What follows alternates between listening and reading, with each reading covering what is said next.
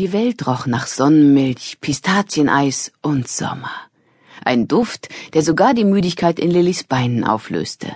Vorhin im Freibad war sie genauso viele Bahnen geschwommen wie Enya, und das wollte etwas heißen. Lilly radelte an Bob vorbei, überholte dann Very und schließlich Enya, gab Handzeichen und nahm die Abzweigung auf den alten Treidelpfad. Die Freundinnen folgten ihr und bogen ebenfalls ab. Der schmale Weg war holpriger als die Straße, aber er führte durch schattiges Gebüsch und vom Fluss wehte ein angenehm kühler Luftzug herauf. Am gegenüberliegenden Ufer ertönte das Schnattern einer Ente. Enya schnatterte zurück, und lachend fielen auch Lilly, Bob und Very mit ein. Lilly verlangsamte ihr Tempo etwas, Enya heftete sich an ihre linke Seite, Bob und Very holten rechts auf. In vollkommenem Gleichtakt radelten die wilden Küken nebeneinander her. Über ihnen wölbte sich ein wolkenloser Himmel, und auf dem unergründlich grünen Fluss schaukelten winzige Inseln gleißenden Lichts.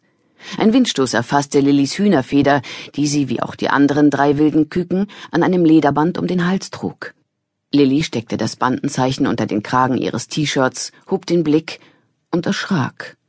Neben ihr bremsten auch Bob, Very und Enya mit quietschenden Reifen. Der ist ja riesig, murmelte Enya. Mit angehaltenem Atem starrten alle vier auf einen Feuersalamander am Wegrand. Erschreckt ihn nicht.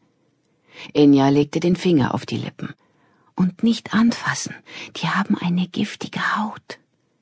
Wie in Zeitlupe ließ sie ihr Rad auf den Treidelpfad sinken.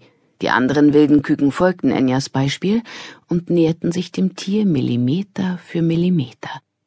Ich mache ein Foto.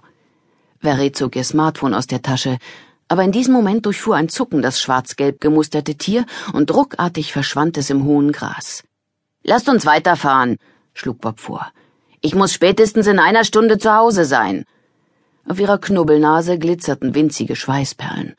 Bob gruselte sich vor allem Getier, das kroch, krabbelte oder sich schlängelte, und seit Enya das mit der giftigen Haut gesagt hatte, stand sie wie versteinert am Wegrand.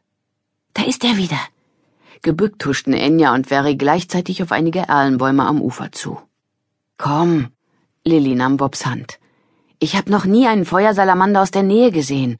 Oder willst du allein hier rumstehen? Ines und Caso. Bob griff nach Lillys Hand. Auf gar keinen Fall. Bobs Mutter war Italienerin und führte zusammen mit Bobs Großmutter die Gelateria Cantarella. Und auch wenn Bob nicht richtig Italienisch konnte, so rutschten ihr doch immer mal wieder ein paar Wörter dazwischen. Ohne Lilly loszulassen, folgte Bob ihr durchs hohe, dürre Gras in den Schatten der Bäume.